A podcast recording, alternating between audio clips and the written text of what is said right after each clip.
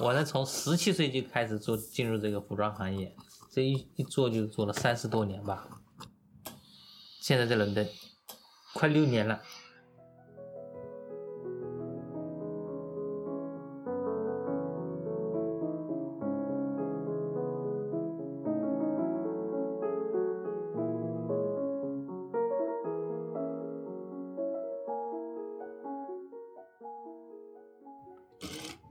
每个旅游签证过来的人，他都有一个很大的顾虑，在人家的国家里面，他不能够完完全全像正常人一样的工作，因为他属于黑工吧。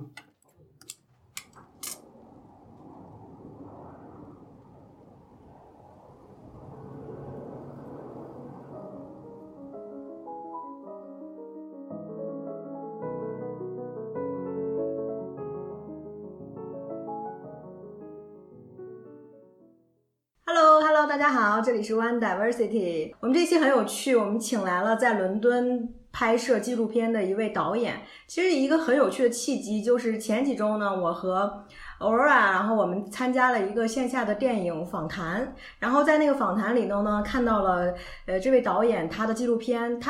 讲述的是关于在英国的偷渡者的一些故事，然后我们当时非常有兴趣，然后就今天呢有幸邀请到了我们的导演张导，然后做客我们的播客，跟大家聊一聊他的纪录片背后的一些故事。张导给大家打个招呼吧。 Hello， 大家好，大家好。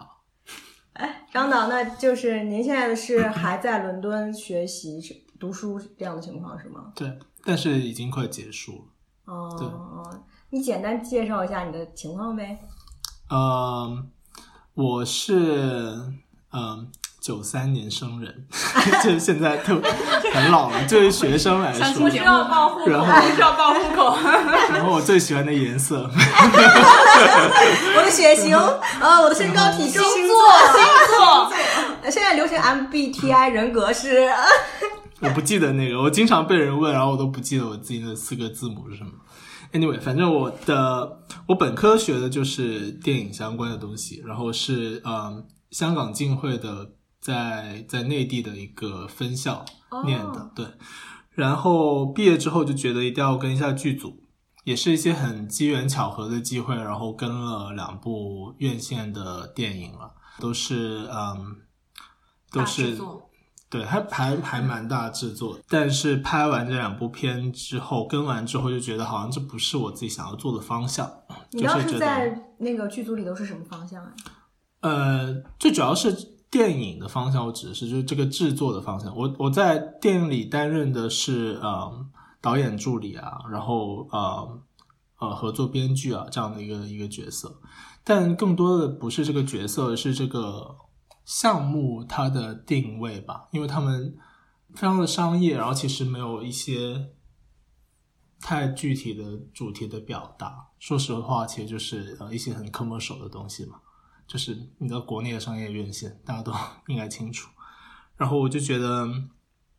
其实也没有学到太多电影制作方向上的东西，然后想做更多 independent 类的电影类型，对，所以才又选择出来念书这样。其实算下来我也快10年时间了，就接触影视这一块，就学习啊工作啊加起来。之前是在国内工作有几年啊？工作3年，对，跟了2部剧组，然后1部跟了2年，1部跟了1年，还蛮长时间。所以我可不可以理解为，就是你心里跟了2部剧之后，你心里更希望去寻找一些就是可以带出一些价值的一些片子来，多过于一些商业价值的？我觉得可能更多是自我表达这一块吧，就也不一定是什么价值，而是我感觉好像拍跟那种院线片，然后得不到一个就是 self-fulfill 的那种感觉，就是没有一个自我满足的感觉，对。但是一开始觉得想学电影，其实就是因为想要表达一些自己心里面想的东西。这跟我们播客一开始的初衷也是很像。对，而且你是里面一个小螺丝而已嘛，这个螺丝是随便都可以被替代的，对。你作为这个小螺丝整体的这个成品，不是你觉得这个东西我做完之后很有成就感的话，那你作为一个小螺丝你就会很累， 对，你会得不到成就感，而且你付出了很多很多的心血，但你组成的那个东西不是你想要的。那现在是在伦敦电影学院，然后读哪个专业呀？其实伦敦电影学院就只有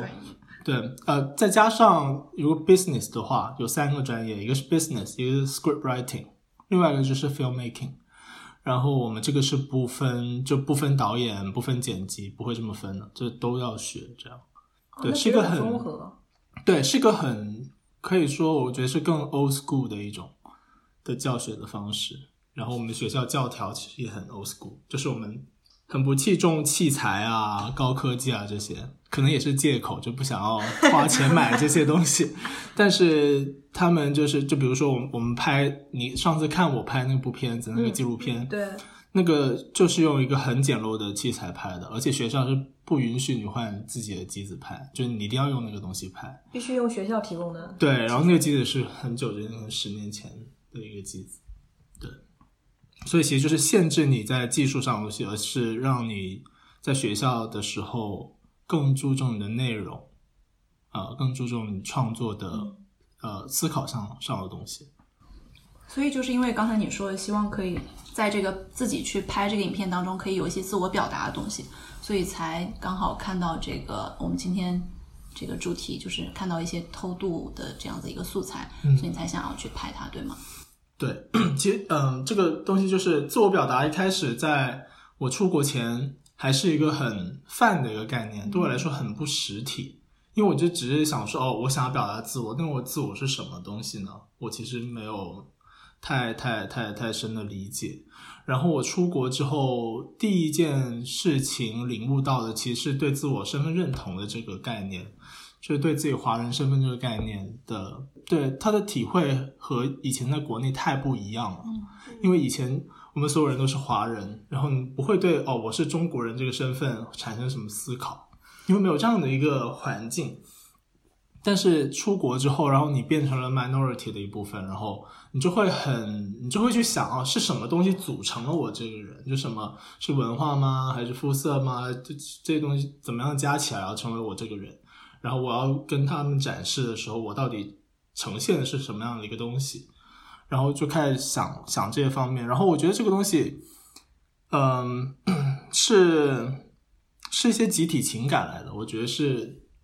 有一些东西是我们一说，然后大家其实都会了解，然后都会就是很容易共鸣的一些情感。然后，所以其实就是因为了这一点，然后我就开始一直拍，就是在英国的中国人。对，所以拍到纪录片的时候，然后其实这个也是我这个大的想法的一个分支。对，一开始你是怎么遇到这样子的这些人的？就是故意去找的。对，因为其实我一开始想拍这个题材的时候，其实我心里面觉得是很难找到这样的人。对于普通人来说，就是我们不会想到这个课题。是什么东西让你有这个想要做这个课题的？他们也是华人中的 minority。 对，其实是因为我个人觉得，就是我们过来之后，然后我们其实是在一个就是文化，然后各种都是不同的一个环境下，这样然后逼我们去反思自己啊，或者怎么样，但这是一个主动的一个过程。对，但是对于他们来说，他们是一个被动选择的一个过程，就是他们是被迫到了一个跟自己的语言跟自己的文化毫不相干的一个环境里面，然后被迫很没有尊严的生活。对，所以我觉得他们其实是我们这些就是所谓在海外的华人的最极端的，就生活环境上来说最为极端的一个分子，这么一群人，所以我才想要拍这样的一个课题。明白明白。那你当时是去哪里找的他们呀？各种渠道，就是我自己当时最想要觉得最有可能找到的就是去华人社区中心，然后我联系了好几个华人社区中心这样子，然后跟他们的经理去聊，然后再一个个跟他们去沟通去聊天这样子。但是还有另外一些就是通过一些朋友，然后朋友就是也不知道为什么就会认识到这样一些人，所以这样的人的群体其实是很多的。就比如说我认识的这个拍摄这个主人公这个徐师傅是我的一个同学，他也要拍他自己的纪录片，他拍的是一个时尚专业的纪录片，然后他那个时尚的同学的那个裁缝就是我现在这个主人公，所以他其实是很巧，但是也从另外一个角度来说其实这样的人数是很多的。就比如说有的时候如果大家知道去换钱，换钱的人全是都是偷渡过来的人，然后包括如果你去餐厅里面有认识一些人的话，你也会认识很多很多这样子偷渡过来工作的人。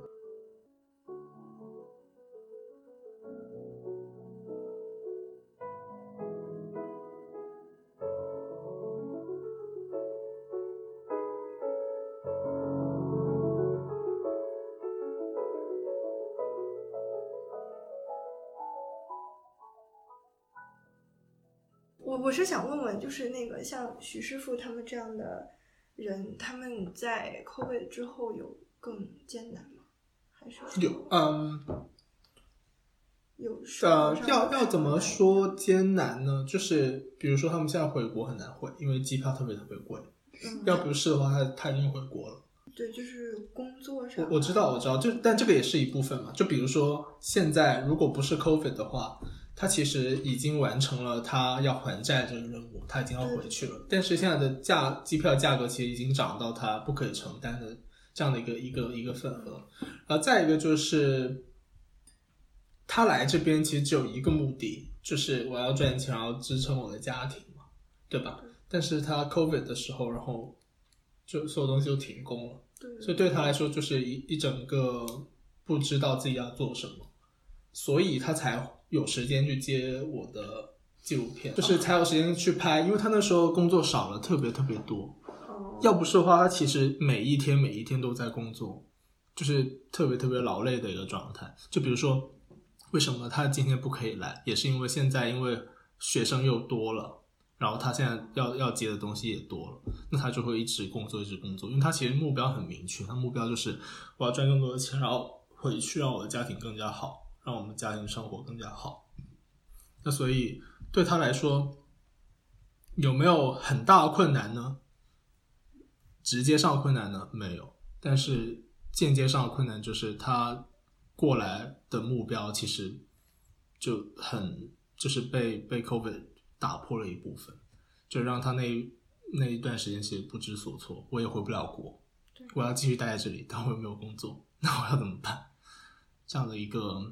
就是等待发落的一个状态。那当时就是你跟中国社区这边的经理聊天的时候，有接触过多少像徐师傅这样的投入客呢？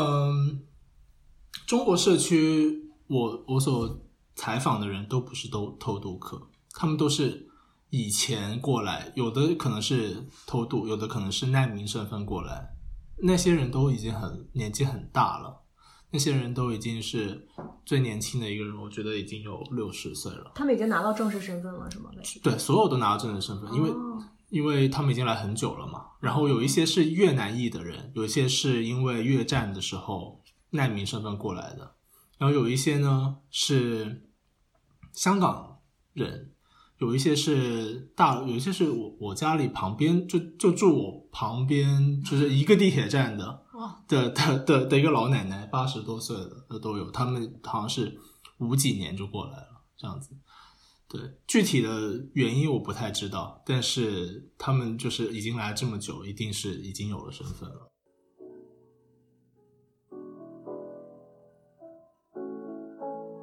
就是里面的主人公，我们之前看他叫徐师傅，是一位裁缝，对吗？对。所以你可以大概跟我们讲一讲，就是他的生活状态是怎样，以及他的这个偷渡身份，就是他之前为什么偷渡来啊，或者这样可以说一下。其实他就是比较贫穷，然后有很多姐妹，然后上不起学，然后从很小很小就要开始自己赚钱养活自己。那当时裁缝在他们那里是一个名声很好的一个工作，那他就开始做裁缝，他做到现在已经做了可能30-40年，反正就一直在做这个行当。那在来英国之前的1-2年呢，因为他已经做这个太久了，他就觉得我是不是我做这个做了一辈子，我是不是应该自己去做一点点事业，就比如说我自己投资一些羽绒服，然后他是投资一下羽绒服，然后把这个事情做起来，然后看可不可以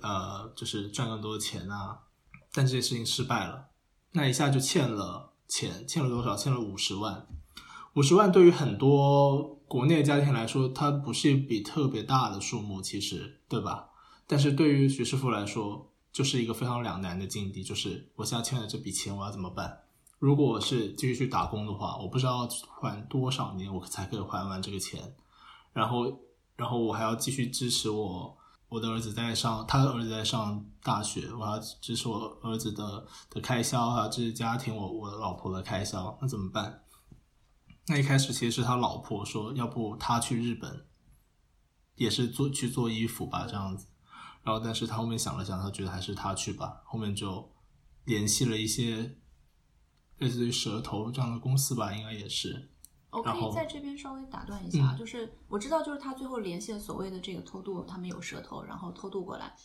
我突然想到一件事情，就是他为什么不可以通过外劳中介，像新加坡有很多中国人来这边是做劳务的，就比如说建筑工，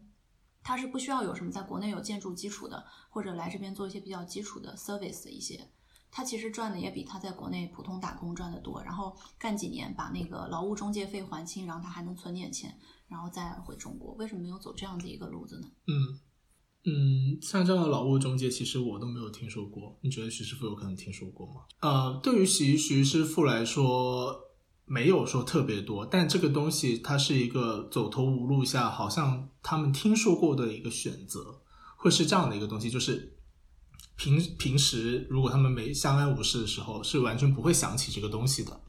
这跟福建那边有这个文化是不太一样，但是一旦有走投无路或怎么样，他们就会听说谁谁谁欠了钱了，他们去干嘛了，他们去美国去英国去意大利打工了，然后后面赚完钱回来了，他们听说过这样的案例，对，他们信息源就只是这样子，然后那对于他们来说他们的选择也只有这样子，对，所以他们就选择了去找我个人觉得可能不是一个蛇头吧，因为他也不是那边的就不是福建那边的人，他可以用旅游签出来的其实，但是呢也是一些相关于就是非法移民啊这样的一些机构吧，对，具体是怎么样的我其实有点忘了，他可能有跟我说过，所以后来他是那种联系了蛇头，然后联系所谓的机构，应该是对联系了一些机构啊，那机构可能就教他怎么去做这些东西，但他其实是一个旅游身份过来的嘛，黑下来了是吧？对，他那边保证你在这边能找到工作，给你介绍工作过去，他会说给你介绍工作，他会说这些东西，但他对但他一开始其实也没有，到后面还是徐师傅自己找到的，就是也是凑巧自己找到的这样子。所以其实他还是利用旅游护照，对，旅行签来到英国，然后黑下来了，就是这个意思嘛。对，签证到期之后不走。对，是的，就是这个意思。对，那他是怎么过来的？坐飞机啊，对，就是那种轮船的那种，已经是历史了，已经很久，已经是很久以前历史了。就算是现在，如果有福建，就比如说福清啊那边他们人过来，他们也是坐飞机，也是，但他们可能就要用更加不同的手段，就比如说用假的身份，用假的护照过来，对，然后过来，然后他们还要转几次机，这样子过来。因为就比如说他们先飞巴黎还是先飞哪里，为什么要先飞巴黎呢？因为你飞到巴黎这一程，然后再飞英国，然后在英国被遣返的话，你只会遣返到巴黎，然后你就又有机会再从巴黎再从其他方式过来，是这样子的。那如果你直接飞从中国飞英国被遣返，就直接又回来了。对，所以中转那个地方可以被视为你被遣返的地方，还是怎么样？还是它不是简单的，就像我们现在这种。他在巴黎换护照再来英国，是这个意思吗？好像是的。不然的话，他肯定会直接被送回中国吧？对，他就是就是福建那边，因为这个也是一个，我觉得也是一个歧视了，但是他也是因为有一些历史原因的一些歧视，那他们是很难申到旅游签的，那很难申到旅游签，他们就只能帮他去做一些假的护照，那整个东西的程序要复杂很多很多，所以他们其实飞的线路什么都是很不一样的，要规划的，对，他们要先飞什么地方，然后因为他们蛇头那边如果这个人没有到相关的地方，他们是一分钱都拿不到的，所以他们一定是要做很多很多 plan A plan B 这样子的东西，是我觉得经过了这么多年应该是一个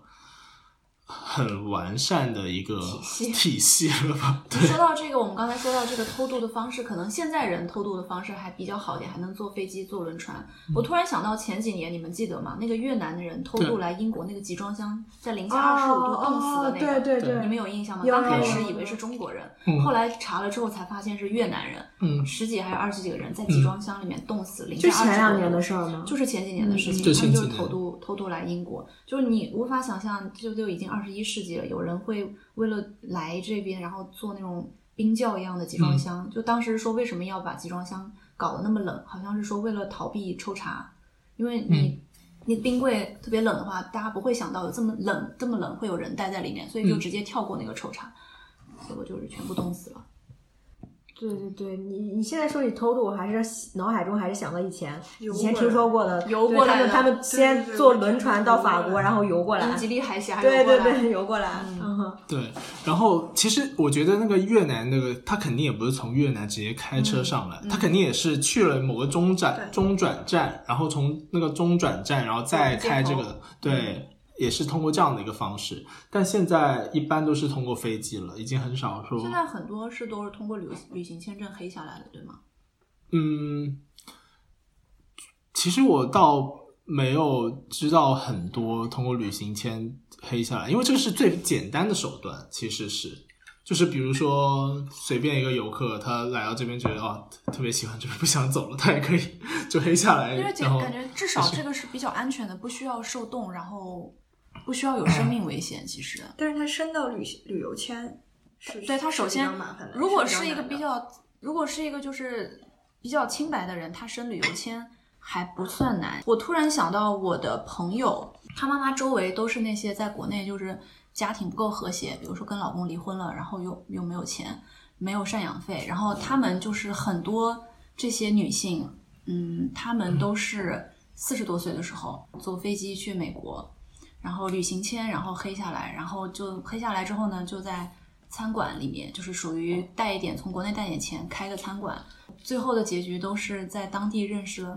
美国男人，然后就嫁了，然后就拿到身份了。他们周围好像有2-3个阿姨都是这样子的路径，现在过得还挺好的。所以在我一直看来，这个所谓的偷渡好像也是解决一个基层女性的一个生活问题。但是那也要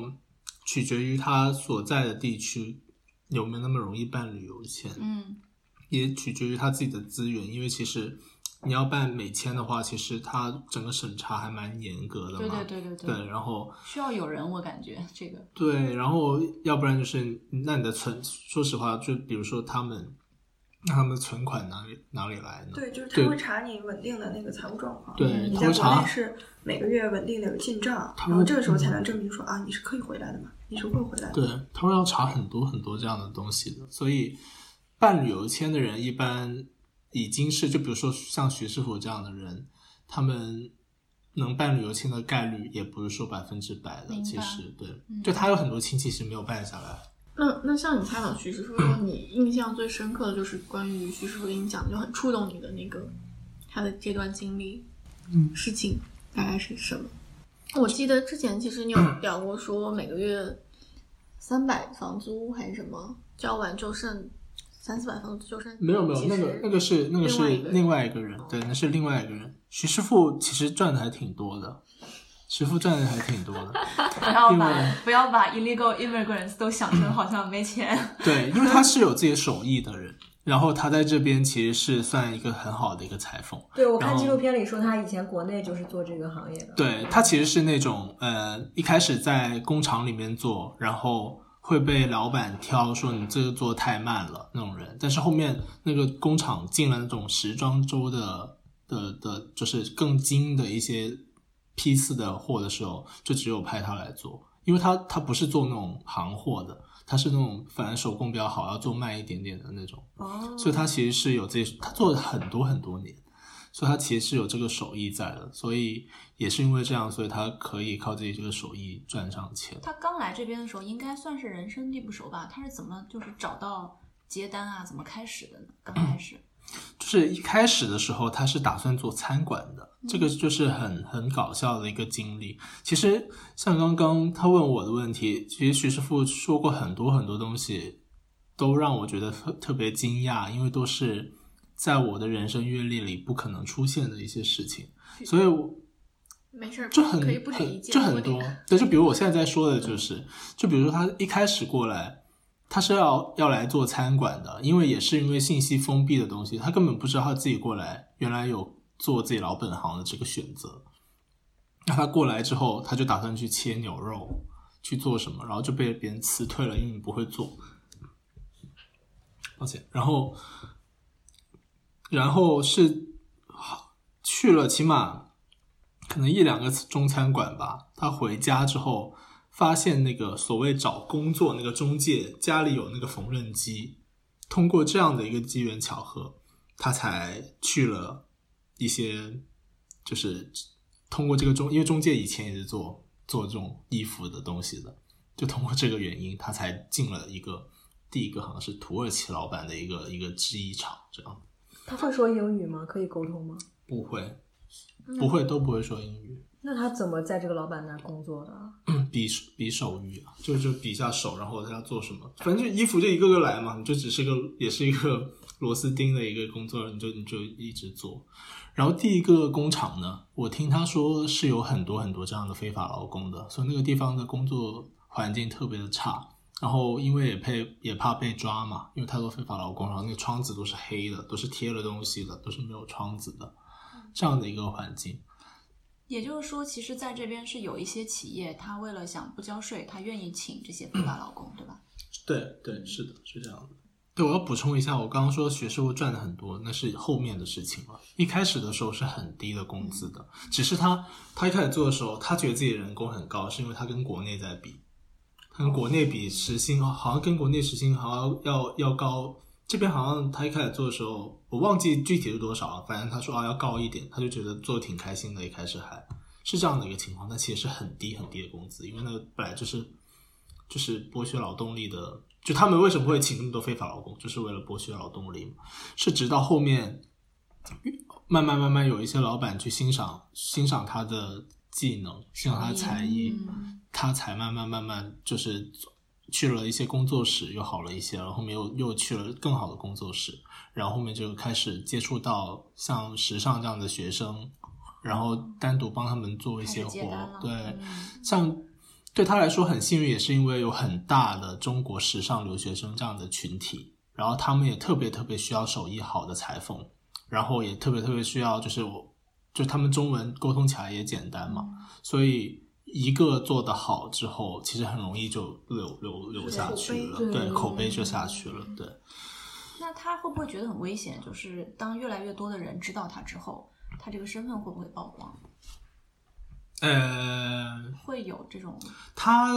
我没有听他讲过。其实徐师傅是一个很豁达的人，他不会说太担心受怕关于这方面的东西，但还有一点就是他其实不会跟他们聊这些问题的，就是那些留学生也不会你是怎么来的，你是偷渡来的吗？大家都不会觉得正常是偷渡的，私活嘛，就也不是说。明白明白。对，他们对，所以他们就是一个合作的关系，他们并不是一个朋友的关系。这也是为什么我见到徐师傅的时候，我觉得他特别特别想倾诉，因为其实这么多年他可能遇到这么多留学生，但其实能听他倾诉的其实没有几个。这个事情也不好随便说出来。对对对对，如果不是因为我拍纪录片的契机的话，其实我也很难过去问他，你是偷渡来的吗？然后偷渡来了，然后有过什么经历啊？这样也很难去说这样的话。对。其实他平时除了工作之后，他有没有一个自己的圈子呢？比如说，不说社交啊，就是说有没有朋友圈啊之类的。基本上现在就是他的老板，因为他老板对他很好，是个韩国人，然后他还有另外一个就是一个设计师，好像也是韩国人，然后对他都挺好的，就比如说过年啊他们就一起吃火锅，像这样的一个圈子他是有的，但除此之外就没有了。没有基本上、就是、偷渡的这些人在这边没有自己的圈子嘛，就是大家几个全部都是非法在这边留下来的。对于徐世富来说没有，因为他太优秀了。因为他也是跟我说，我问他想去哪里，他经常说想去苏格兰，他一直说想去苏格兰，然后我又问他为什么想去苏格兰，是因为他不是，是羊毛。因为他是纺织专业嘛，这专业的人。然后我说羊毛，我就说羊毛啊。这也太有那个追求了。是他说是因为他有一个老乡在那里，在苏格兰、哦、对，然后他说听说有个老乡在那里，他就很想要见见他这样子。但你其实你听他那么说，你就知道他其实在这边是没有自己的圈子的、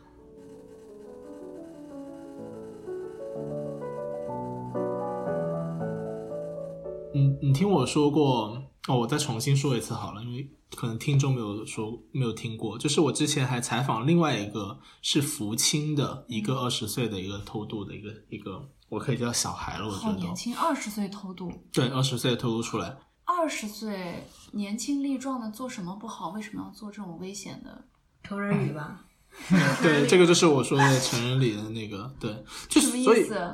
可以解释一下？就是我当时问他，因为我跟你有一样的疑虑，然后我就问他说你为什么想要来这边，因为他在国内生活其实蛮不错的，然后他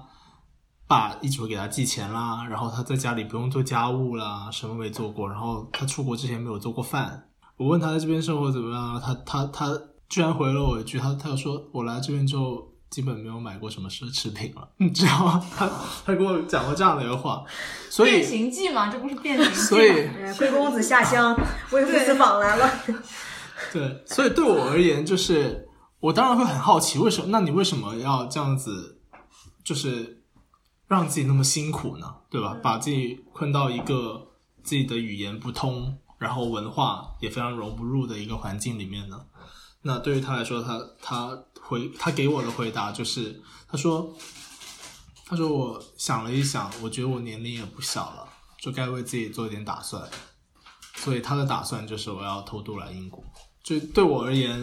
我思考这件事情，我觉得对他而言就是一个，在他那个文化体系下，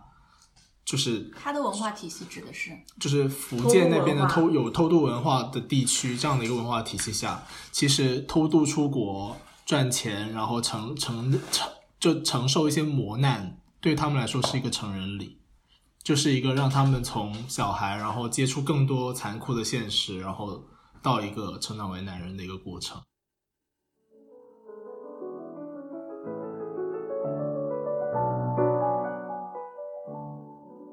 我不太理解你成长的话为什么要用不合法的方式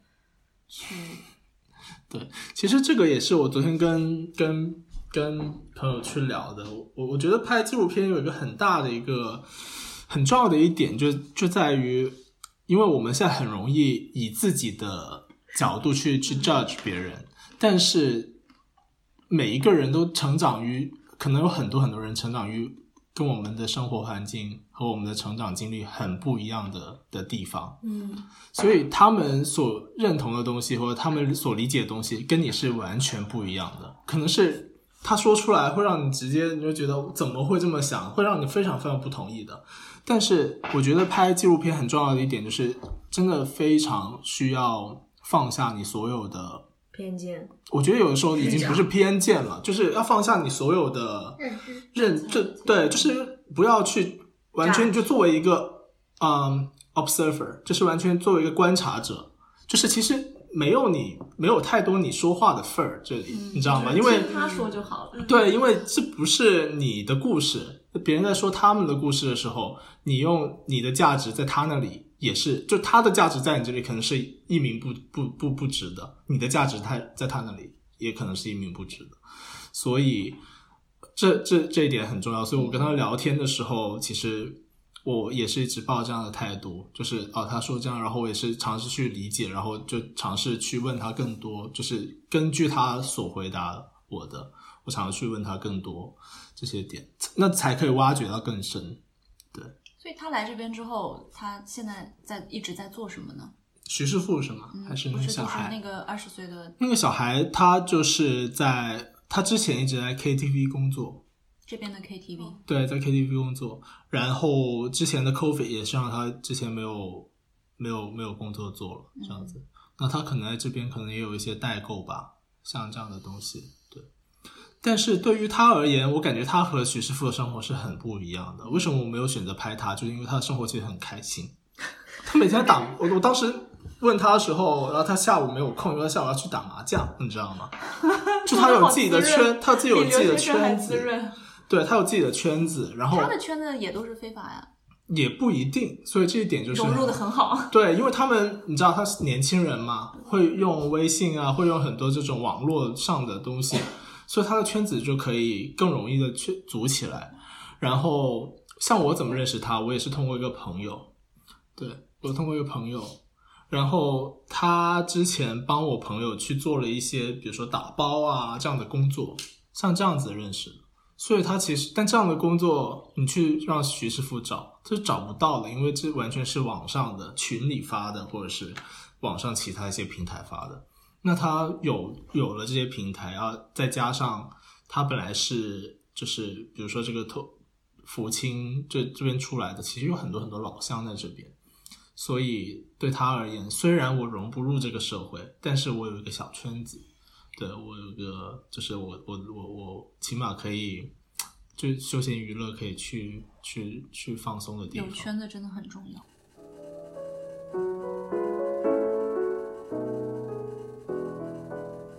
那徐师傅他的那个生活境况是什么样的？比如他住的地方啊，他的生活境况就是特别的闭塞了，就是对我而言，就是我觉得英文一个词很对，就是叫 small life， 就是一个很小很小很小的生活。就是从他认识的公交线路就只有2条，就是都是从家里到工作室，工作室又回家里，每天就是这么重复。然后可以去哪里呢？可以去家里旁边有个集市，就可以买点菜。然后对他来说最休闲的东西是，有的时候不忙了，他会去旁边有个小公园，然后去那里坐一会儿，这就是他的休闲。然后他的房间就是一打开门可能就只有2平米，然后家具就只有一个床还有一个柜子，这样的一个状态。所以我第一次去徐师傅家的时候，我一打开门然后看到他的房间，我觉得那就是他生活的一个缩影，在伦敦生活，所以就是一个很小很卑微，我觉得可以说是没有什么尊严的一个生活。但其实他是有经济能力可以租大一点的房子，只是因为他想要存钱，更多的存钱然后寄回家，对吗？是的。而且你觉得他为什么要租一个更大一点的房子？就是这个房子就算大一点，他也就是拿来睡觉而已啊，对吧？他也只是就是首先呢，我细想了一下，首先他的身份他是租不了房子的嘛，对吧？你一定要找一些愿意去租给这样非法身份的人才能租到房子，那这是第一点。第二点就是他在这边其实完全心系的是家里面，然后对他来说房间就是一个睡觉的地方，然后他也没有必要去租大的。然后他其实跟我说过，他说反而房间小会让他更有安全感。对。那另外一个呢，就是那个年轻的投毒客，你有跟他有一些更深入沟通，就比如说他的生活跟徐师傅是有多么的截然不同。好不好？人家住 house， 比我们住的还好。他的生活一开始他就住在亲戚那里的，就是你要知道他的圈子有多大，就是他有亲戚在那里，虽然你说他们可能聊不到一块吧，可能两代人，但他因为有亲戚在那边，他开始住在亲戚的房子里，然后租了一个房间，这样后面就觉得不自由，就是住在，所以后面是他是搬出来住了。但你不是说没有身份，就没有身份是不可以租房子的吗？对啊，不可以，就比如说不可以去 Rightmove 租房子，但是如果你愿意租给这样子非法租客的地方还是很多的嘛，如果他们有信息源的话，他们能找到的话，那他们就是他后面就自己搬出来了，然后他现在应该是跟朋友在住吧，像这样。然后他的生活当然也不是说特别特别丰富多彩了，但只是比起徐师傅来说是而已。那他的生活之前也是每天去 KTV 工作，然后回来，然后也是工作这样子。但是像我上次说打麻将啊什么的，也是因为那个时候就是疫情的时候，所以没有什么事情，然后大家都赋闲下来了，他们才会经常去打麻将啊喝酒啊什么的。像你刚刚说到这个是给他一个成人礼程，就是来这边受苦受难一下这种感觉。他们是有一个什么类似几年这种计划，说我在这边待几年我就回去了，还是说就是他们有没有什么样一个这种自己对未来的？好，首先我先说这个成人礼是我自己对他的一个理解，很有可能这也是一种偏见，就是但是在我自己这边是能够说清楚他的意图的，就他来的目的我觉得是可以说明白的，所以我自己给他立了一个成人礼这样的一个对这样的一个词。然后再说到他的计划，因为这个事情也是我很关注的，因为他过来，他通过蛇头过来，他要花很多钱，我记得是30多万人民币，所以他是一笔很不小的一个费用，所以我就会问他说，那你要花这么多钱过来，那你有信心把这些钱赚回来吗？然后什么时候要赚回来？然后他说他是有信心的，然后他是想要赚，我没有记错应该是80万还是多少，就还了那30万之后，然后再赚个80万就回去，他自己的计划是这样的。但对我而言赚80万好像我都不知道怎么可以赚得到，对，但对他们而言，他们觉得总是有机会的。这样，我有点不太懂，就是他都能出，他是最近才过来嘛，他都出得起30万过来，他为什么不用一个合法的身份过来？就你在这边读个书不也就30万吗？交个学费1年这种。但你来这边读书，你不没办法工作呀。他现在的工作也都是黑着的工作吧？对啊。那学生其实你有合法20个小时，你还有黑着的时间，就是为什么就是他会选？那学生我还要读书读 reading 还要写论文啊，我英语都那么烂，好像他不懂英语，对他们来说可能那个是最简单的吧。对他们来说，他们从来没有想过我要去当学生这个范围吧，因为他从初中毕业之后就没有念书了，他其实就是很讨厌念书的，然后才会就其实对于他们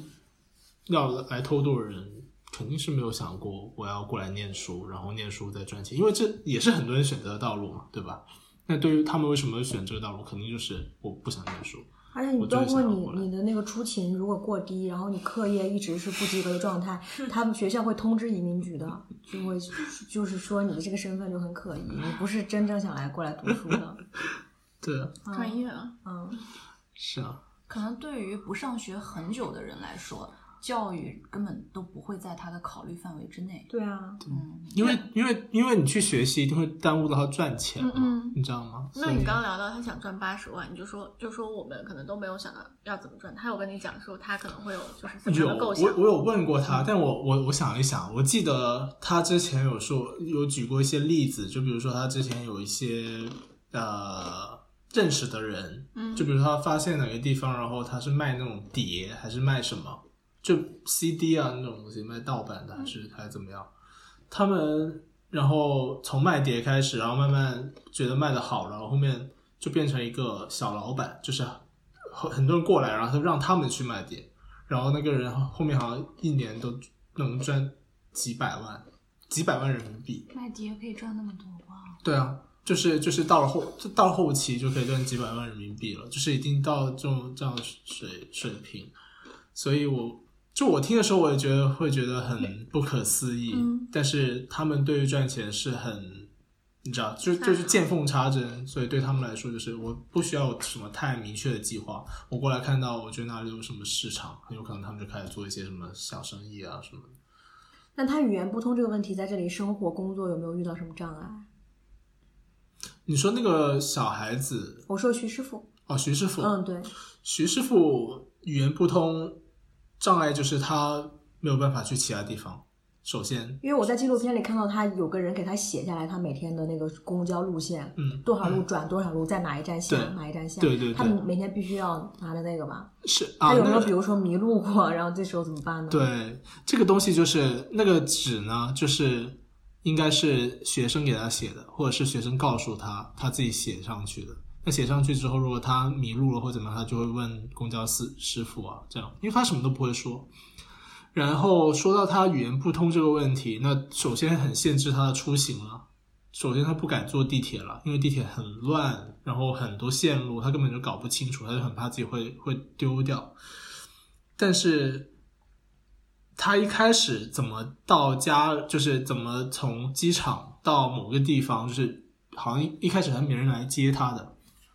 就是他有碰到一些地铁的一些好心人，你知道吗？其实这些事情，如果你只是想要到某个地方，我觉得还是比较容易的，因为我觉得地铁上你随便问一个人，他可能都会哦，如果你真的不会，我就把你带上地铁好了。然后你在地铁上再问一个人，然后下一个人就提醒你什么时候下车，就总是能到的。你通过肢体语言，通过你有这样的一个词指给那个人看，你总是能到的那个地方。但是这是最基本的了。那到后面其实就是你没有办法融入这个社会，没有办法去结交更多新的人，你就只能一直活在自己的小圈子里面。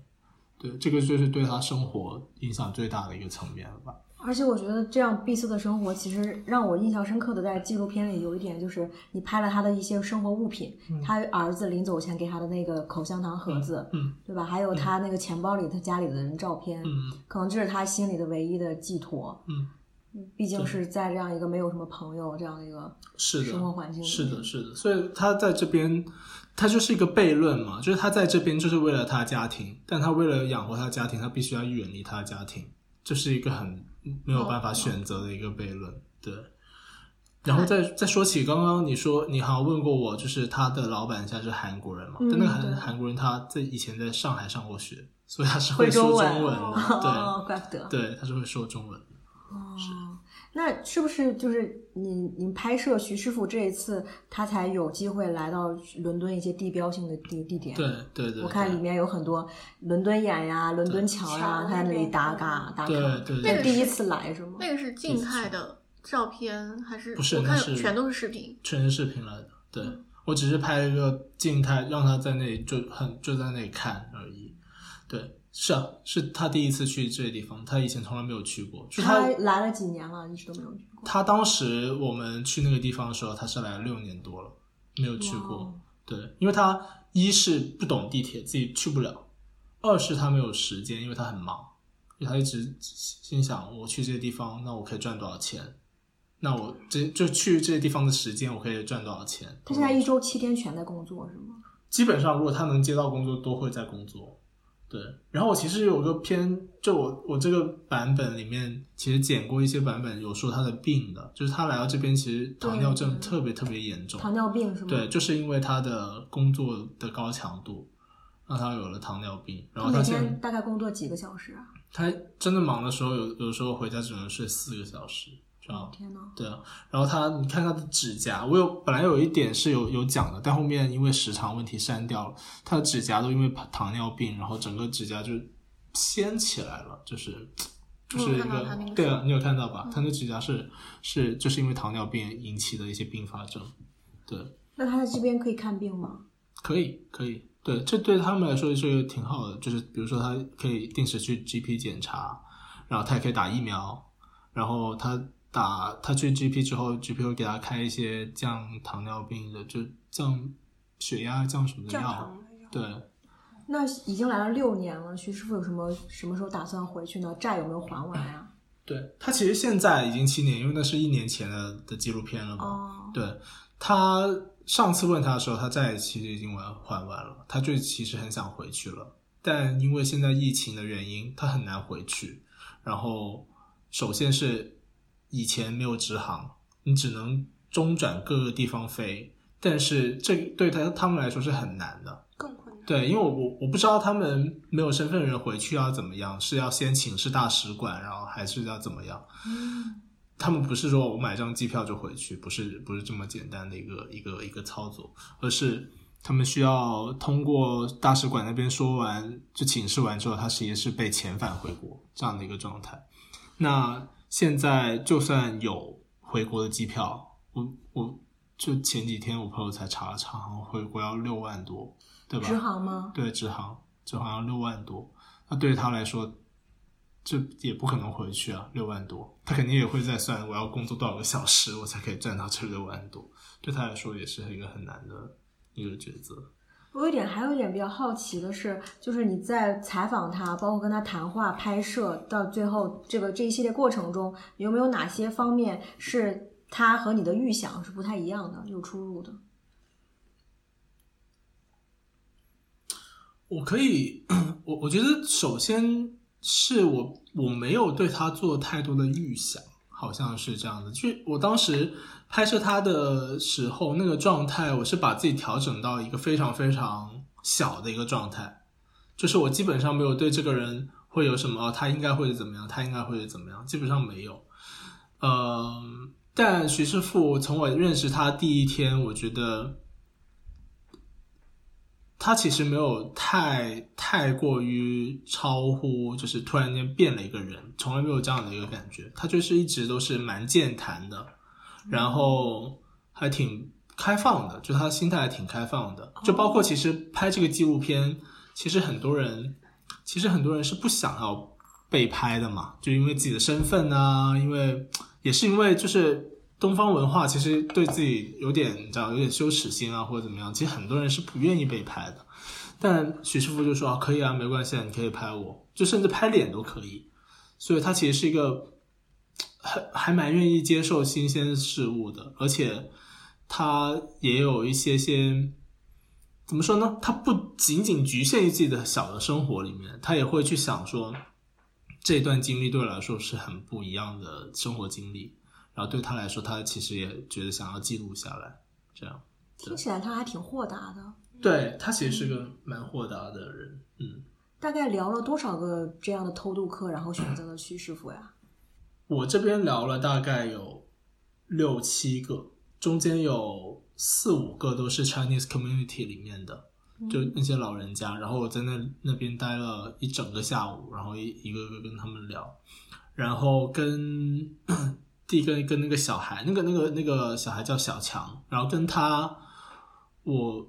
聊过3次。一开始是打算拍他的，因为一开始我 pitch 啊什么时候讲的都是他，因为他的整一个故事是有前史啊，就比如说他的父亲啊怎么样，其实带出来是很大的一个事件嘛。一开始想拍他，但后面拍摄难度其实很难，因为学校又不给我们去曼彻斯特，然后要去拍他的时候，然后你会觉得因为他是个小孩，他没有太多的精神阅历，他会有点觉得他在表演的状态，你知道吗？对，因为然后这个对我来说也是不太想呈现的一个状态，因为我比较想呈现更真诚一点点的，更真实一点点的，就是他在这边生活的状态嘛。那再一个就是他当时生活状态也是很就是没有什么可拍的，要不就是去玩，要不就是在家里没有事可以干，所以很难拍。那我后面就选择了徐师傅。再一个就是为什么没有选 Chinese community 那些人，很多是老人家，有些80多岁了，然后很多也是不愿意被拍了，很害羞，不想要出镜然后有一个是愿意被拍的，然后但是对我而言我就是拿他和徐师傅的故事做了一下对比，我会觉得徐师傅的我觉得其实就是个人感觉吧，就是我会觉得徐师傅和我的连接好像更深一点点，然后我觉得我和徐师傅之间能更容易产生信任这样的一个感觉，对，所以就后面选了徐师傅。我记得当时你在电影那个分享会台上有讲说，有很多人就说你跟我聊，我跟你讲可以，但你不可以拍我嘛。那在他们跟你讲这些事儿，就是都有一些什么样，就跟徐师傅这个偷渡经历很不一样，很让你说那个20岁的，对，或者印象深刻的地方，对，对，20岁那个我就已经讲过了嘛，他要通过很多手段，然后买一个舌头，然后通过不同的护照，然后先去不同的国家，然后再来英国。那其他的就比如说我采访的那些老人里面，有一些是越南战争的时候通过难民身份，他们就真的是坐船过来的，他们当时是坐一个船到了公海，然后到公海就没有，就不知道去哪里了，是等一些轮船经过把他们救起来，是这样的一个，就是好危险啊，公海。是啊，因为他们当时就是很危险的状态，因为当时已经在排华了，越南就是很多很多，他们就是冒着生命危险出来了。排华越南是不是？我觉得可能要再早一点点，我觉得可能越战哦，可能是70年的时候吧。对，具体的时间我不是太。东南亚整个都在排华，印尼啊也是很排华，对，很多人都出来了。我们认识的那个男生，夏家那个，当时他就讲说他在印尼的时候是不可以讲华文的，对，要不然就可能会死。有钱的印尼华人都来，很多都会来新加坡、马来西亚上学。对，印尼当时还出了很大的那个。土华事件嘛，对对 对, 对，菲律宾也有，印尼、菲律宾、土华，对 对, 对，那个时候，所以那个时候就很多人以难民的身份，一方面也是越战，我觉得，就越战的时候，他们就很多村庄其实被炸掉了，然后他们就去到公海之后，就是有船过来，然后那个船是什么国家的，有可能就把他们带到哪个国家了，就完全是，就是掷骰子。你知道吗？就是而且命运就随波逐流。对，就是人真的是很渺小。你跟他们聊的时候，你们会发现他们的人生完全就是有什么大波大浪打过来，那你就随着它飘吧。如果你没有被淹没，你浮起来的话，那个浪就是打到哪里，那你就浮到哪里。大概就是这样的一个状态。然后。他们当时就是好像就是被先被法国的船带了起来，然后去了法国，后面不知道通过什么机构，后面又来了英国，是这样的一个状态。那除了越南的那些人呢，我知道的就比如说我说的家里就住在我隔壁地铁站的那个老人就是可能是1950几年的时候第一批移民过来，然后他当时是移民还是偷渡呢？他没有讲，因为他没有细说，因为那是个很老很老的老人，我不敢跟他聊太久。对，他可能80快90岁了已经。然后我跟他们聊天的时候，然后他就说，我先跟他认了一下亲嘛，就是觉得这种住得很近，然后我们都是说粤语的，然后我们聊完之后，然后他就说他。怎么过来，然后我觉得如果是当时他是移民过来的话，他过来的方式应该也不是那种很危险的，我觉得应该是通过合理的手段，他的老公先过来了，然后再把他带过来，就是他在那边稳定了之后，然后再把他带过来，所以我个人觉得肯定是买了比如说轮船票啊或者是怎么样这样的方式过来的。但是我聊的更多的其实是他们到了英国之后的生活状况，对，所以而且很多人对他们来说来这边的时候已经是很久很久之前的事情了，可能他们也不会就是很深，就是很刻意的提一下我是怎么来的，也就是说来的理由其实也都不太一样，有的是欠债，有的是不一样。就比如说对，就比如说偷渡来的有我们刚刚说的有他们自己这样的一个特殊的偷渡文化的地区啦，然后有的是因为欠债啦，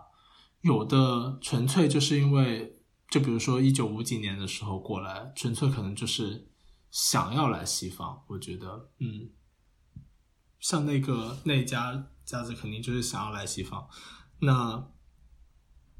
个老人家我可以叙说一下，就是他现在80多岁，然后他现在有那边身份嘛，然后他时不时会回深圳的。然后他的家人，他的儿子之前在香港，后面现在在深圳，然后他现在有孙子啊什么都在深圳。那我们肯定会很好奇，为什么他现在不在深圳，他会自己在这个地方，他一个人，没有其他人，没有，他老公已经去世了。后面他跟我说，他说深圳太热了，你知道，他说深圳太热了，他就待不下去。然后他说他说他老公也在，后面他又补了一句，他说他老公在这边走了。这样，我个人觉得就是他已经在这边生活一辈子了，就是他其实已经把自己的生活已经想了。终点已经就想在这里了，就想说我就在这里生活一辈子吧，然后直到最后面无论怎么样，就是老公在这里走了，我最后可能也在这里走了吧，可能是这么想的。其实他现在在这边待了那么多年，他会把这边当成他的家是吗？因为他再回国的话就会有很多地方都不太适应。你想现在国内的发展这么快，他在英国已经待了好几十年了吧，就他再回去根本就是完全就是一个不一样的世界了。肯定是这样的，但是他这边是不是他的家，我个人觉得对于他们来说，对这群人来说，他们都没有家。就是如果你问他们你觉得这边是你的家吗，我觉得他们一定会笑，就是他们一定不认同这是他们的家。但是你让他们回他们真正物理属性上的家，他们就像你说的，他们也不适应了现在。就是我觉得华人的这个观念里面，这是我在新加坡接受教育当中我 get 到的一些就是想法，就是会说很多一代移民，特别是不管他是怎么出来的，他们其实心里都是有一个落叶归根的想法，他是非常希望至少自己老了之后他可以被葬在自己的家乡，就是有这种想法。所以我还蛮奇怪的，就是他为什么就是一个人在这边了，他也不要回去。国内也是有亲戚吧，应该。对，其实我也很奇怪这一点，我也问了他，就是我也问了他为什么，我也没有问他你为什么不回去，我没有问他，因为我觉得这好像这个问题有点冒犯他，所以我就没有问他。但是这个疑问其实一直存在我的心里，我个人觉得就是很难用自己的想法去放到别人的身上。那我可以问一下，他在这边这么多年，就是他之前是有老公，跟老公一起在这边，他有生子吗？有啊，就像我刚刚说的，就是他儿子现在其实在深圳，他孙子也在深圳。也就是说，假如说他回去的话，他也是有人照顾的，其实就是他回去的，他平时是会回去看他们的。Okay. 但是就是他回去之后，根据地现在在这边，是这个意思吗？对，他自己一个人住着政府给的那种，就是廉租房。我觉得应该不是廉租房，而是就是给老人的那种房，是不用钱的。我个人觉得，对。然后住那种房，然后自己也是不懂英语，然后现在腿脚也很不方便了，然后也是什么都看不懂，然后也是只懂一路汽车到唐人街去那 Chinese community。也是这样的一个生活状态，然后对他们说这样的生活状态已经40-50年了。对，所以我也会很好奇为什么不回去啊，是因为在我的想法里面，我觉得这个是一个不可能出现的情况，因为你在这边这么的孤独，但是你回国之后，所谓的我们的文化里面最开心的事情儿孙满堂，对吧？你回去之后有这么多的家人，有你的孙子，为什么不呢？但他给我的对，我问了他为什么不回去了，他给我理由就是太热了。我觉得可能跟家庭关系也有关系，就是或许他就是我们猜想，就是因为并不是每个家庭成员他们都会非常的和睦嘛，这是电视剧里经常演的，就是每个家庭成员之间关系是不一样的，所以即使他在那边可能儿孙满堂，但是他回到那个家里那边的家庭对他来说是他儿子的家，他也没有办法觉得这是我的家，这种。而且他可能在这边，就像我这两天在看那部剧，就说孤独是可以忍耐的，但是那种生活的那种，他那个词用什么，大概就是一种烦，就是你的那种琐碎的那种摩擦，是吗？对，那种摩擦是无法忍耐，所以相比之下，可能孤独是一个更好的状态。这是我的猜想，也许吧。反正我觉得他们的想法，我们是真的很难去，因为我跟他只聊了可能几十分钟吧，我觉得这几十分钟对他就能够有一些了解的话，我觉得是不可能的，就只是有一些很表面的一些信息的一些对我来说是一些得知了他一些信息而已。而且就是我现在都会觉得，如果我在这边再待个几年，我都会觉得我可能很难回去了。我已经觉得我很难回去了，就是像我那个人拍的片嘛，就我昨天去看那个放映会，那个导演拍的片，他就是我到哪里都没有家了这样的感觉，因为他回去之后特别不适应国内的很多环境，对。然后你跟家里人聊天，其实也大家很难聊到一块儿去，然后跟同学聊天也会很难聊到一块儿去。我觉得昨天看完之后，我觉得所有人都很有共鸣，其实。那做完这个偷渡类型的纪录片之后，希望是带来什么样的影响？还包括后续还会继续这个话题吗？相关的拍摄啊什么的。影响我其实真的没有想到过，因为对我而言，拍这个片子是我很个人的一个行为，就当时拍的时候是我很个人的一个行为，我心里真的是在想怎么样把徐师傅的故事拍出来拍好，这是我当时完全的想法，完全没有说啊，我想讲这个东西是想让大家意识到什么呀，是拍的时候是完全没有想过的。但如果你现在让我想回去的话，其实我觉得就是很想让大家看一下还有这样的人存在，就是你说英国人看也好，你说中国人就国内人看也好，其实它就是这是一种很不一样的一些经历。然后我觉得大家就比如说如果是英国人看的话，他们知道原来还有这样的一些群体存在，原来他们生活是这样子的。像我给我的导师看，我导师问了我很多次，就是因为我那个老师很凶，首先，而他用一种极其不信任我的语音问了我很多次，他说你确定他没有去过这些地方吗？就他不相信，你知道吗？他不相信一个人来了6年，他没有看过伦敦眼，没有去过伦敦塔桥，他不相信，因为他这个态度有点傲慢，他就是很傲慢，但是也从侧面展现了就是他们对于这样生活的一种不可理解性，这也是从侧面展现了就是给他们看其实有人在这样生活，在伦敦这么一个国际大都市，其实有人在这种生活，其实我觉得也是很有意义的。其实对，因为我记得纪录片最后徐师傅说再没有第二个伦敦像这样接纳我了，这句话其实让我印象还挺深刻的。我觉得也确实是伦敦的开放跟包容，接纳了各种各样各个阶级不同情况原因来到伦敦的人。我个人觉得他可能没有想那么多吧，我个人觉得他说的那个没有第二个伦敦在接纳我的意思，其实更多是对于他自己来说的。他意思是说我现在已经过这样6年了，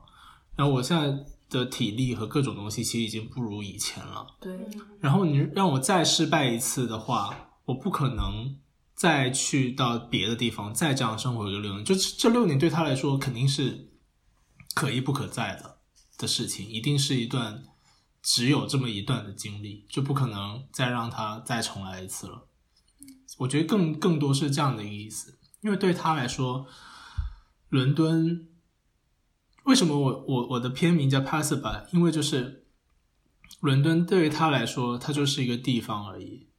他去其他地方也是一样的，因为他都是只懂内陆公交车，也是只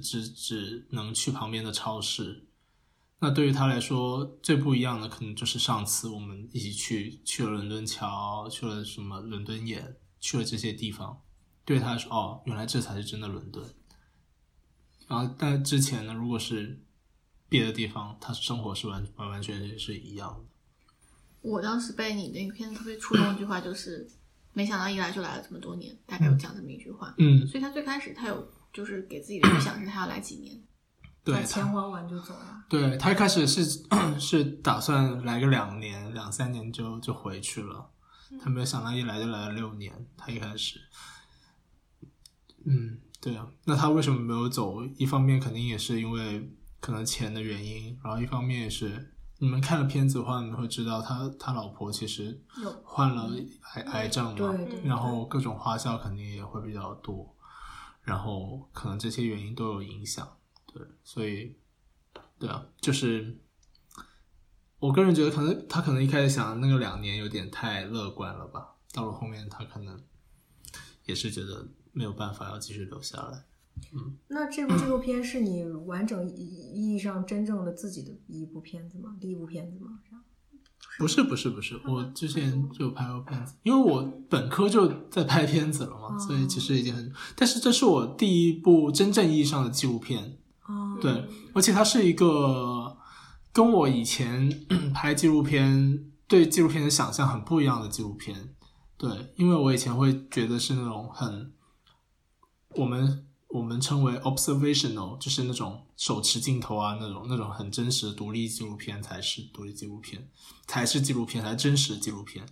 到后面真的去理解和了解了纪录片的各种手段啊，还有它里面的一些就是一些怎么说理论之后，你会发现哦，其实真正的真实其实是藏在创作者的心里的，其实是不能通过你的手段来展现的。就比如说很多现在伪纪录片，他们完全在拍一些叙事的东西，但他可以拍得很真实，对吧？然后因为徐师傅不能露脸的这个原因，所以我就采用了现在这个所谓的就 poetic documentary 这样的一个手法，就比较蛮打破我对纪录片的一个偏见吧，以前的一个偏见的想法来创作这部纪录片。这个 poetic 是不是也有一点点体现在那个节奏上？我觉得好像你的那个就是每个镜头它是那个都是视频不是照片，但是它好像一个镜头停留的时间很长。对，它东西特别的 poetic 的意思其实就是要通过画面，但我个人把它看为 poetic， 但它真的有没有到达 poetic 呢？就是我觉得大家见仁见智，它可能也没有那么 poetic， 就是但 poetic 的纪录片的定义就是通过你的画面，还有通过你的剪辑，通过你的节奏来完成你对叙事的讲法。就比如说如果我这部片子我会再重拍的话，我会觉得它有什么不好，我觉得有这种东西可能反而给的太直白了，反而是就是我可能会寻找一些更加隐喻的东西去拍，那就其实就是可能徐帆说这些东西，但画面其实可能是另外一些东西，但后面会慢慢发现哦，好像这个东西跟他说的话是有连接的，像这样的更加迂回的一个手段。对，就 poetic 的方式就是这样。那你这次拍团队大概是一个什么样的团队？多少个人？我们其实这个团队是，其实纪录片本来就不需要太大的团队。我们这次有我一个制片，然后一个摄影，一个录音，还有一个剪辑。但其实我们真的拍片，如果是真的去拍的话，我个人觉得只需要我，摄影和录音就已经完全足够了。对，就是如果只是出去拍的话，对，这3个人其实已经完全足够，因为制片是帮我处理更多的是，就比如说拍摄场地的允许性啊，然后他不能跟徐师傅交流嘛，所以其实我在做这个部分，然后剪辑的话就是后期的事情了嘛，对，所以其实只需要我声音还有那个摄影就可以了。有其他国家的朋友吗？这团队制片，制片是意大利人，对，所以其实制片就我其实蛮不好意思的，他其实一直没有太融入这个故事里面，因为我们没有因为徐师傅的原因，所以我们其实一直用中文交流的，然后他其实因为这样的一个语境，他就已经很难参与进来了。对，你们正常，你们学校就是先分角色，然后再去选片，自己要拍片，对吧？不是，是我们比如说这个纪录片，我们是每个人先 pitch， 就你们先准备了什么项目，你们先 pitch， 然后大家投票，就学生投票，还有另外一个委员会投票。然后选，就是你们也是选好几个，就是你想做的一个角色，从上到下排序。对，我们选六个片子之后选出来之后，然后你要投票，你想要做哪个片子，然后你想要做哪个片子的什么职位，这样子排下来。对，所以像你这个制片，他可能也是最后排下来，正好排到了你。对，他就选了制片，然后但是他当到我这个制片的时候，一开始心里就很有疑虑，因为我就很担心他会就是不能太参与进来这个项目，所以我一开始我其实跟他打过电话，就说很有可能会发生这样的情况，但是他说没有关系，他只要把学校的那些文件啊那些处理好，然后就可以了，然后平时如果大家不忙的时候可以给他翻译，就是这样的一个情况。然后他也整体，因为我们其实中间遇到过一个问题，就是我在公共交通里面拍摄了，但是学校后面发现原来它是不让我们在公共交通里面拍摄，比如说在巴士上面，因为巴士这个东西对我来说是徐师傅很重要的一部分嘛，他每天出行就只认识那个东西嘛，那他在公交里面的状态怎么样的，我很想拍下来。我拍完之后就被老师骂了，然后就还开了很多会，就要给我处分之类的，就反正就弄得很夸张。对，然后这个事情就是其实制片就跟我说过不能拍，但是我就不管，我就说哪有纪录片不能上车这种想法这种说法的。为什么他们会有这种限制？对，我很好奇。就学校很死板哦，其实就是因为你要承担责任的嘛，因为在公共交通上面拍摄是一件风险会大一点点的东西，就比如说你去地铁里面，你举个杆很高，然后可能上面有些什么电线你都会电到，就是有很多这样我们平时不会想到的一些安全问题。就比如说你现在拍照，你现在在一个公交上面拍东西一直拍，然后吸引了那个公车司机的注意力，然后如果因为这样子产生了一些什么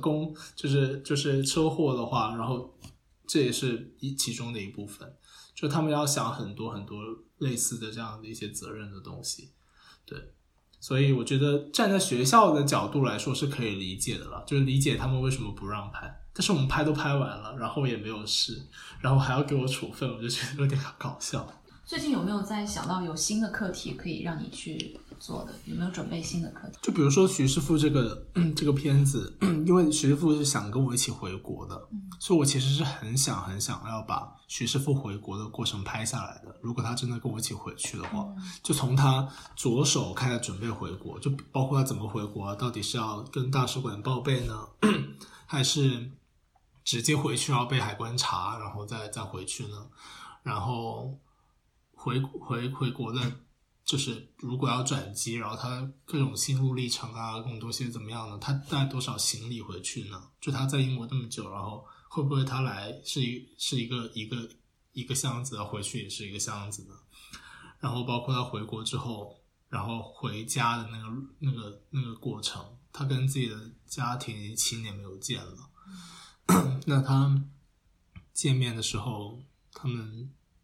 就见面之前他状态怎么样呢？见面的时候他们状态怎么样呢？对，这些东西我觉得都是特别特别好的可以拍摄的内容，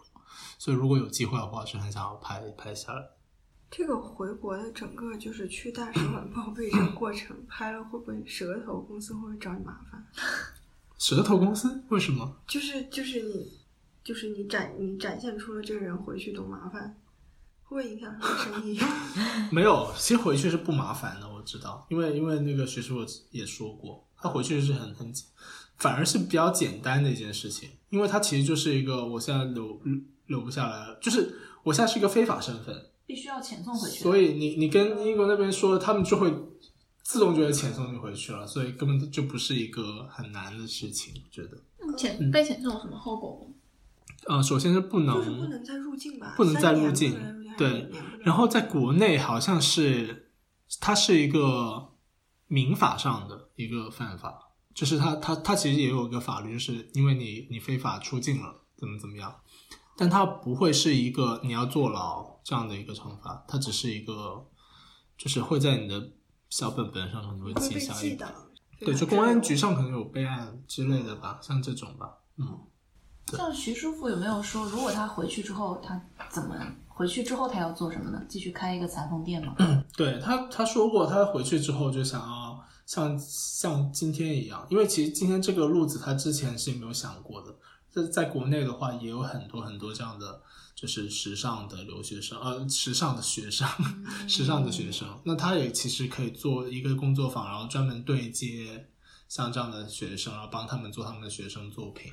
偷渡这个事情，它会如果在政策上好一点的话，经济上好一点的话，是会被改善的一件事情吗？我觉得偷渡这件事情它本身是一个阶级差，就是不同国家的一个阶级差。就像我去日内瓦，去了那个红十字会的博物馆，然后它里面有三大现在还在就是折磨着人类的命题。其实就是有一个就是尊严，就是人类尊严。那人类尊严里面有一个就是说到这种migrant worker， 就是完全要摒弃，就是离开自己熟悉的环境和文化的国家，然后去到一个完全陌生的国家做一些很 basic 的工作，然后还要就是还是一个非法的一个身份。我觉得这完全就是一个就是如果就比如说如果国内的工资有那么高的话，这件事情当然就会不复存在了。但问题就是这个差一直存在，那么这个一定会有底层人民。对，它也不一定是这个底层民，我觉得这个就是一个很可能说是中位数的一个差，我觉得是可能这么说，因为底层人民不一定是底层人民，就比如说英国也有底层人民嘛，对吧？所以我的意思其实就是说，在说赚钱好了，就比如说我在这里工作一个小时是多少钱啊？这个最直观。就比如说我在中国工作一个小时多少钱，然后在英国工作一个小时多少钱，这个差存在的话，我觉得这样的现象就一定还会存在。就是人力的价值在不同的地方是不一样的，所以就有人用人力的价值去赚钱。对，比如说现在有很多公司它在东南亚开工厂，因为就是人力最便宜的地方。对，以前是在中国嘛，然后也有人就是想要通过这个去改变自己的生活，就比如说他去人力更值钱的地方去卖自己的人力。对对对，而这个人力其实就是一个真的就是人力，就是很直观的这两个字。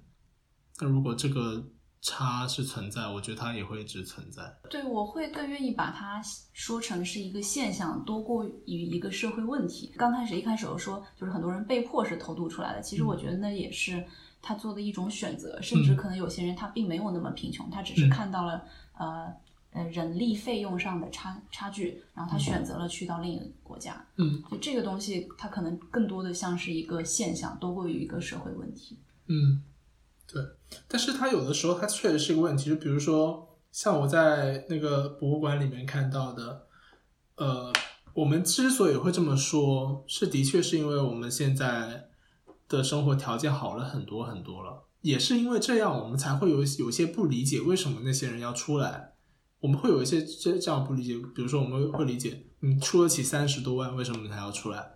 对吧？我们会有这些不理解。那当然这是首先因为我们的生活条件当然已经好了，所以这样的东西已经少了很多了。本来偷渡大省是什么省？是广东省嘛，是我家那边嘛，就那些旧金山铺那个铁路那些死了多少人，都是我家那边广东人嘛，都是。那现在广东的经济起来，你还有听说广东人出去吗？没有一个偷渡的，我没有听说过一个广东人现在还会偷渡，很少吧，可能还是有，基本上已经很少了。但是如果是更穷的国家呢，那他们很有可能这个就是被迫的。就比如说现在在中国，可能他不是被迫的情况，但是如果是更穷的国家，那他们其实可能很多是养不起自己的儿女。那这样的情况呢，他是被迫吗？他如果是被迫啊，当然就是一个很大的一个问题。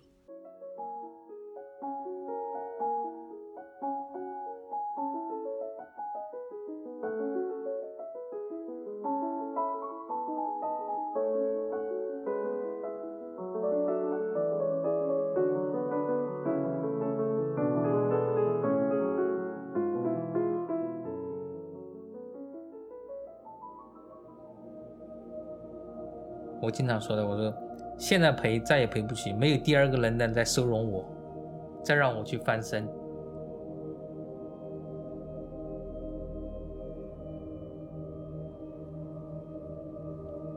这6年我艰辛的走过来了，然后我轻松的爬上飞机，我回去了。